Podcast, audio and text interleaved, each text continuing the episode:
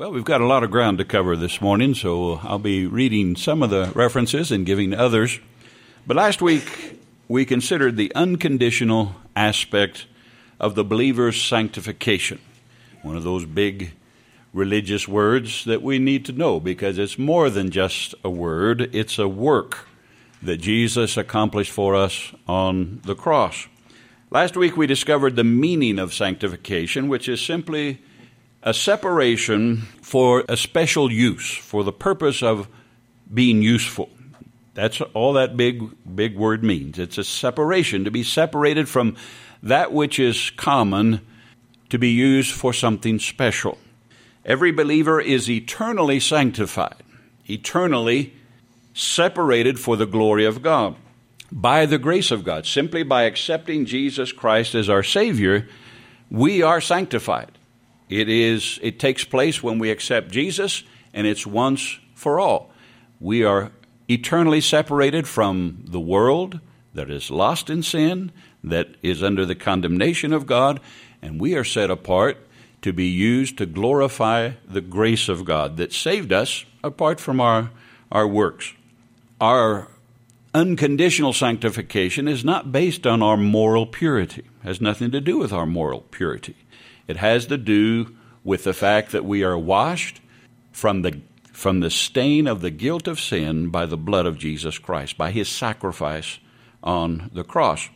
Now, this morning, we want to look at the practical side of sanctification because there's an aspect of sanctification that is ongoing, the one that separates us unto God for his eternal glory. That's once for all.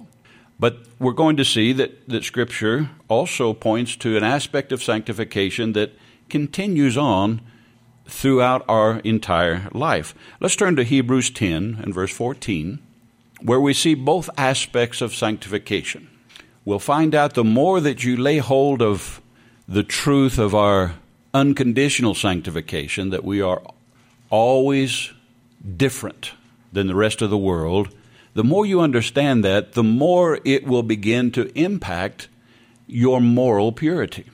It will begin to cause you to understand that there's a practical side of sanctification. And here we see both of them in Hebrews 10:14.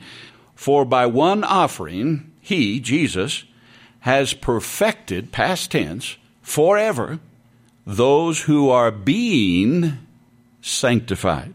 So perfected is past tense, but being is the gerund form of, of the verb that says there's something that's ongoing. So we've been perfected once for all. We are we lack nothing to be accepted in the presence of a holy God. When you accept Jesus Christ, we're perfect. Not in the sense that we are sinless, but in the sense that we lack nothing to be accepted in the presence of a holy God. But those that have been perfected are now being sanctified. That is, they're being separated further and further from the world and its ways and closer and closer to God. Now, we're already separated from the world, but daily we are to be drawn closer to the Lord by a life that is changed. So, our separation will now begin to affect our moral purity and our daily conduct, how we live our life, how we think, what we say because we are being sanctified. Last week I gave the example of two sons that worked in their father's computer software business. One of those sons trained and studied to become a useful contributor to his father's business, but the other didn't. He was lazy. He was still different than all the other employees. He still benefited. They were still an inheritance that he had just being born into this family. But one son enjoyed more of the benefits on a daily basis because he dedicated himself, separated himself from those who didn't know the business, and he learned more and more of his father's business. As God's children, we need to be separated from the world and its ways in a practical way, not just talk about it. It's been interesting as I've been working in and speaking with several of the construction workers on site, and there's a lot of different groups that, that come on site. And it's, it's interesting how some of them, their perspective on God and on living and on life, and there have been some that are saved and some that are interested and have listened to the presentation of the gospel as I gave it to them. And then there are others that are just bizarre in the way that they think about life and about God. And yesterday, uh, or two days ago, I guess it was, there was a fellow that, that said, Nobody's perfect in this life, nobody, not even God. And he says, and then of course he's trying to prod me. He says, Isn't that right? I said, Well, I think you got that one wrong. And so we begin to have a little discussion that you know, planting the seed, but he, he's pretty well made up his mind at this point that he doesn't want anything with God. He's mentioned all the hypocrisy among Christians, and I, I don't deny that. I say, yeah, that, that's just not right. But that's all the more reason why we, as God's children, are to be an example of holiness. Why we are to daily be drawn further and further from the world so the world sees the difference.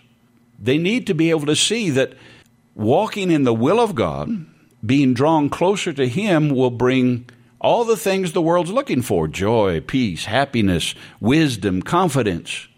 Because we're separated, and that separation is now seen in how we talk, how we deal with things, how we deal with people. Let's go to 1 Peter 1. Here we have a very specific command 1 Peter 1 13 to 16. Therefore, because you're saved, Gird up your loins of your mind. Don't just say whatever pops into your mind. Gird up the loins of your mind. Be sober and rest your hope fully upon the grace that is to be brought to you at the revelation of Jesus Christ. Think about the coming of the Lord and what he Christ died to give you eternal life. You didn't earn it. You don't deserve it. But think on that grace and let that grace change how you live as obedient children, not conforming yourself to the former lusts as in your ignorance. Don't live like the rest of the world and like you did before you got saved. But as he who called you is holy, God is unique. He is separate from everything else. He's holy. But as he who called you is holy, you also be holy in all your conduct because it is written, Be holy, for I am holy. Now, that's quite a command. And it's interesting because we've already been told that we are holy. And now we're told to be holy. So once again, it's that, it's that combination of our standing before God, which is for, e- for eternity, and our state. Our standing is holy. We're saints. That was another question he had. Do you guys? Well, actually, this was a different worker. He said, "Do you guys believe in saints and images?" And I said, "Well, yes, we believe in saints, but we believe that everyone who puts their faith in Jesus Christ is a saint. We're set apart, and those that are holy now need to live holy, a separated life." And though now we're talking about our moral purity in connection with holiness, the primary thought is still separation our morality is different than the world's morality. We're set apart from them by the grace of God. And all of this is by the grace of God. And this is why it's, it, it's frustrating when people accuse us, well, you, you, you talk about works and obedience for Christians, and, and we should talk more about grace. I am talking about grace. I can't live a holy life apart from God's grace.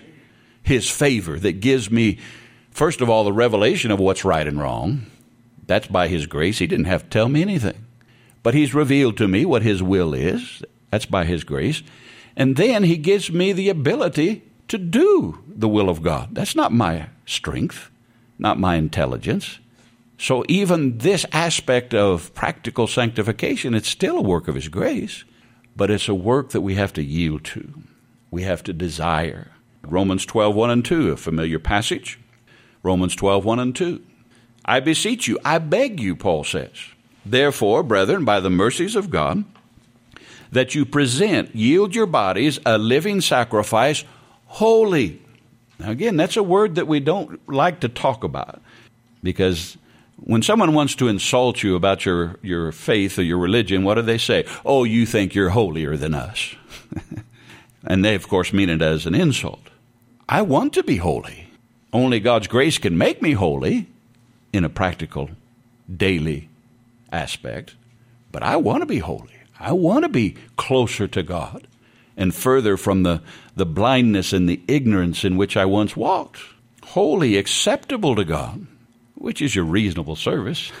Jesus gave his all for you to give you eternal life. It's only reasonable that we give ourselves to him to bring him glory.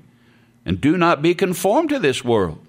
Don't keep getting closer to him, but be transformed by the renewing of your mind that you may prove what is that good and acceptable and perfect will of God. The word prove there, it means to experience, to prove by your experience, by your example. God's will is everything I need. Our conduct is to be transformed from how we used to live and talk and act and think. Most of you are familiar that the, the word being transformed there, it, it, it's where we get our word metamorphosis. It's a drastic change in nature. People should see that change in us, how we use these bodies. 1 Thessalonians 4 1 through 7. 1 Thessalonians chapter 4, verses 1 through 7.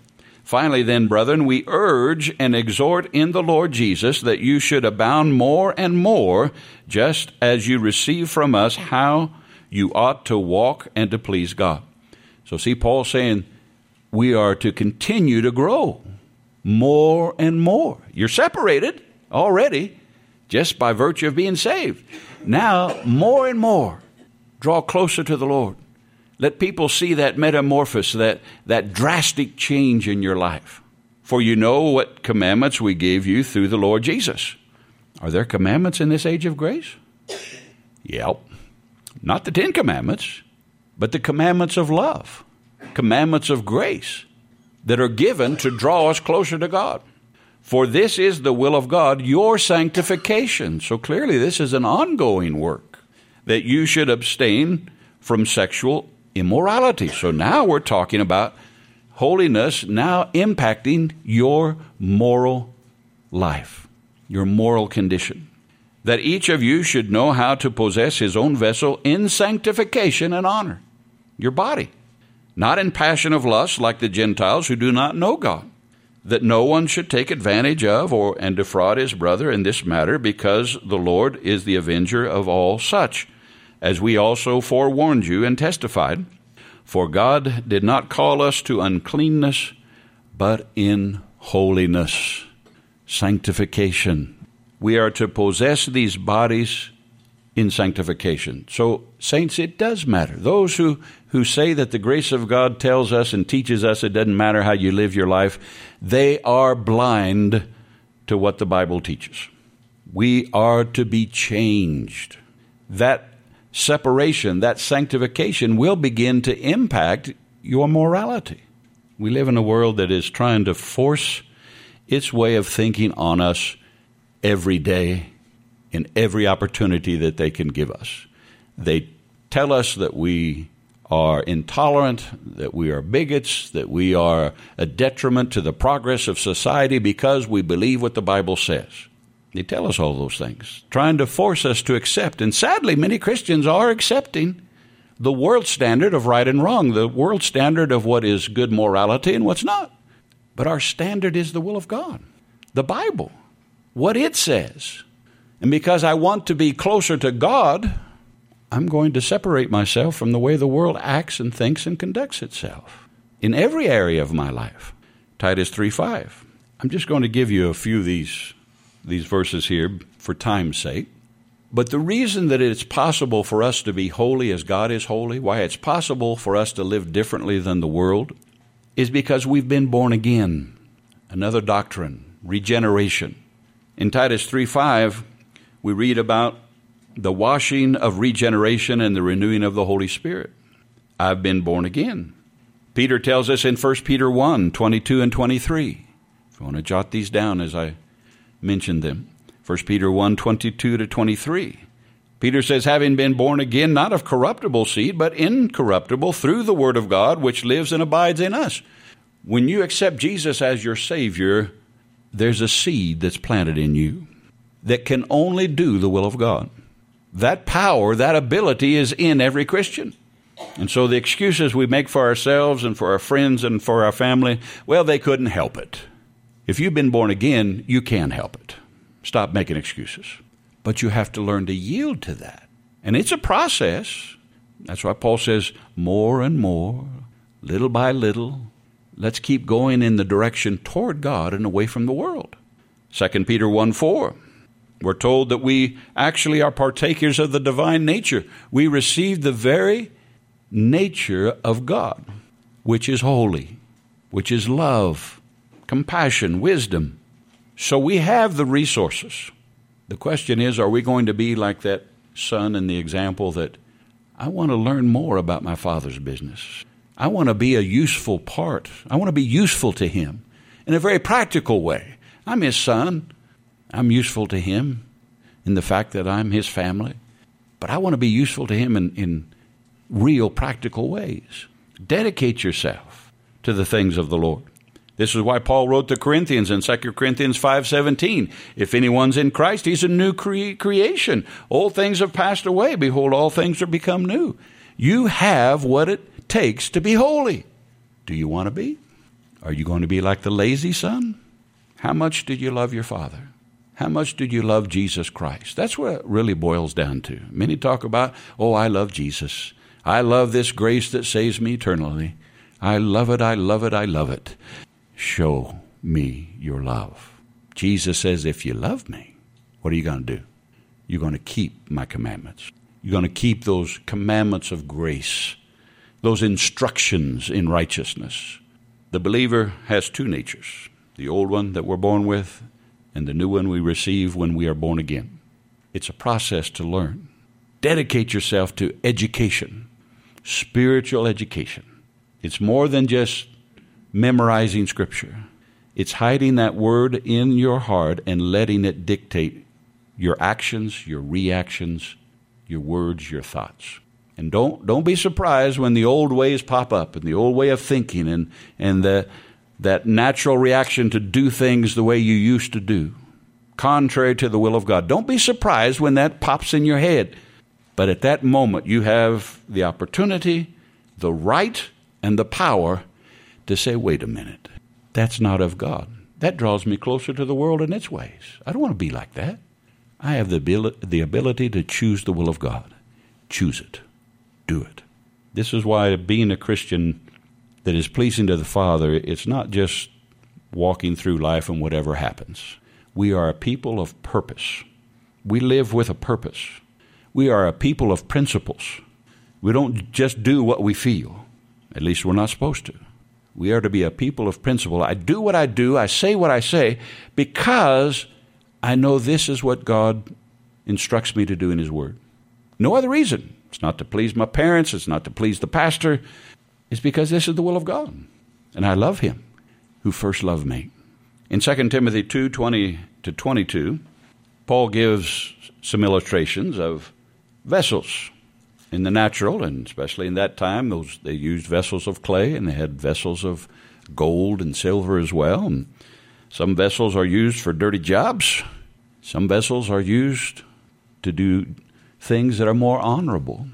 And in verse 21, Paul says, Therefore, 2 Timothy 2, we'll jump down to verse 21. Therefore, if anyone cleanses himself, now remember, we're already cleansed from the guilt of sin, but now we're talking about the the dominance of sin in your life. For if anyone cleanses himself from the latter, that is, the list of sins, he will be a vessel for honor, sanctified and useful for the master. God can use those that are willing to surrender their will to his will. Do you want to bring glory to God? Do you want to be used? You don't have to be a preacher or a missionary to be used of God. That's one way. If he calls you, you better obey. But every child of God is to be useful to him that when others look at you and your life and how you conduct yourself, they see what faith in Jesus can do a change. Our testimony matters, it's of utmost importance. You should treat your testimony with as much care as some people treat their car. I've known people that love their car and they'll park a mile away in a parking lot so nobody scratches it, and they'll they'll make the extra effort to walk all that way. They will wax it, and if they get a little bug on it, they they got to get it off there immediately. And man, they they take care of that car because it's valuable. It has its place. I'm not saying that in and of itself is wrong, but how much more should we care for our own testimony? That when there there is a smudge on our walk, do we care about it? Do we make haste to deal with it? May the Lord help us to understand how valuable, how important our testimony is, that we live a holy life. True holiness is not what you wear or what you eat. Jesus made that clear. I'll give you a couple of passages here in Matthew 15, beginning at verse 11, read through verse 20 when you have opportunity. It's not a matter what you eat or what you wear that makes you holy, but it's what's in the heart. It's whether you believe God or not, whether you believe His will and His instructions are right, whether you believe His standard is right. And so, when your heart is right, then it will begin to impact what you wear, who you associate with, in order that those things reflect your desire to do the will of God. So, yeah, it begins to impact every area of your life. John 17, let's do read this together. John 17, verses 16 to 19, because we need to understand what is an important element of this work of practical sanctification? If I'm going to be transformed from the world and into the image of Jesus Christ, what is it that I need? Just like that faithful son that went to college and studied and got a degree in computer software science, computer engineering. He needed that education. How can we know how to be transformed? Jesus tells us in John 17, 16. They are not of the world, just as I am not of the world. Sanctify them by your truth. Your word is truth. That's pretty clear, isn't it? The Bible is what will set us apart from everyone else. When we read it, when we know it, when we believe it, when we let it dictate our every action and thought. As you sent me into the world, I have also sent them into the world to be useful and for their sakes I sanctify my, myself, Jesus said. He set himself apart to do the will of God and to die on the cross. He was unlike any other man that walked this earth.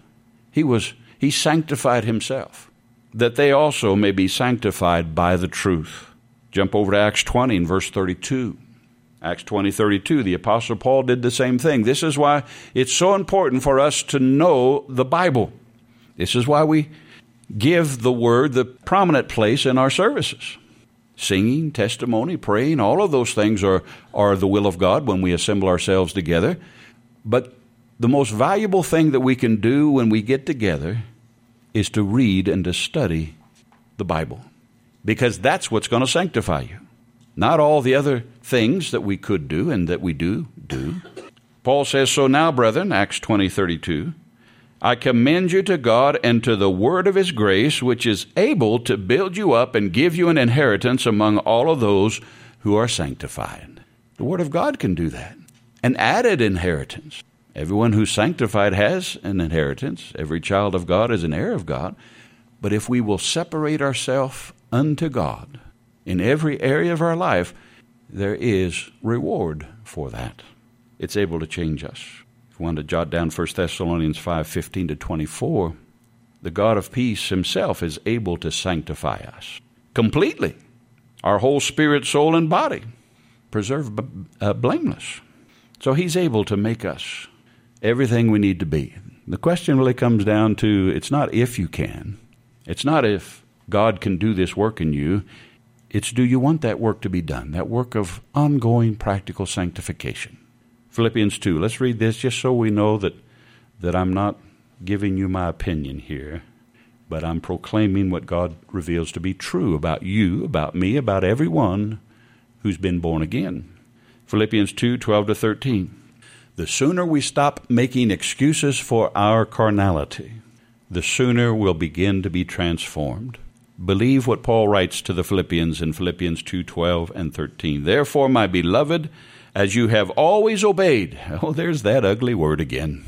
The apostle of the grace age, why would he use words like that? As you have always obeyed, not in my presence only, but now much more in my absence, work out your own salvation with fear and trembling. Doesn't mean save yourself. It means let that work of salvation that was accomplished by the grace of God, let it now be seen outwardly in your conduct. Can I really live that kind of life? Can I really be that kind of Christian? For it is God who works in you both to will and to do for his good pleasure. Saints, I'll tell you right now, I can't be the Christian I need to be apart from God's work of grace. And you can't either. And the sooner you realize that, the better. But that's not an excuse to give in to temptation and sin and lust because God's the one who'll do this work and He does all things well.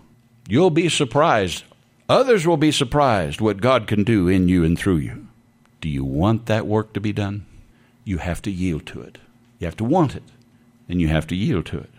Our part is to, is to desire to be holy, and He'll do the rest by His Word, by the presence of the Holy Spirit, by the work of the Holy Spirit in our life. Let's close with Revelation 4.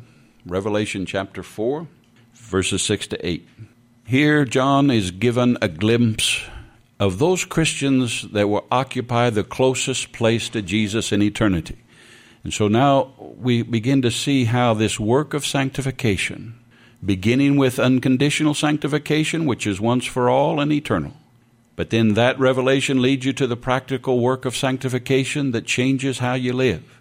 And now we see how this work of sanctification this separating further and further from the world and closer and closer to God, now we see how this connects to the doctrine of the bride of Christ. Because those that have learned to live holy lives in this life, who've yielded to the work of grace that teaches us to deny ungodliness, they will occupy the closest place to Jesus in eternity. Separation. And that separation even is begin, begins to be seen in eternity, even among Christians. Because there are some that will enjoy the pleasures of heaven and eternal life. They're just going, they're going to be there and, and they will enjoy it because of the grace of God. They didn't deserve it. Nobody does. But the grace of God, and He'll point to them and say, That's what my grace did.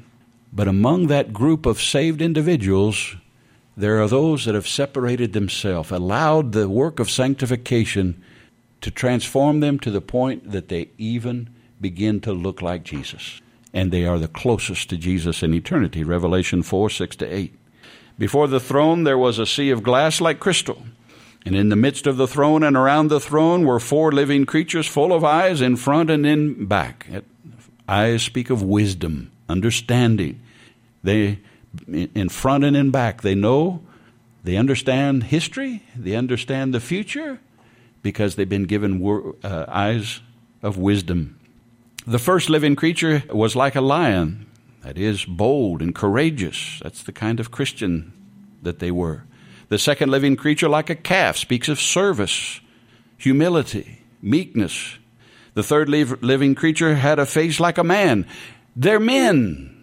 And the fourth living creature was like a flying eagle, able to see from a perspective, from the heavenly perspective, see things as God sees. The four living creatures, each having six wings, means they were quick to do the will of God. They flew to do the will of God. They were full of eyes around and within, and they do not rest day or night, saying, What?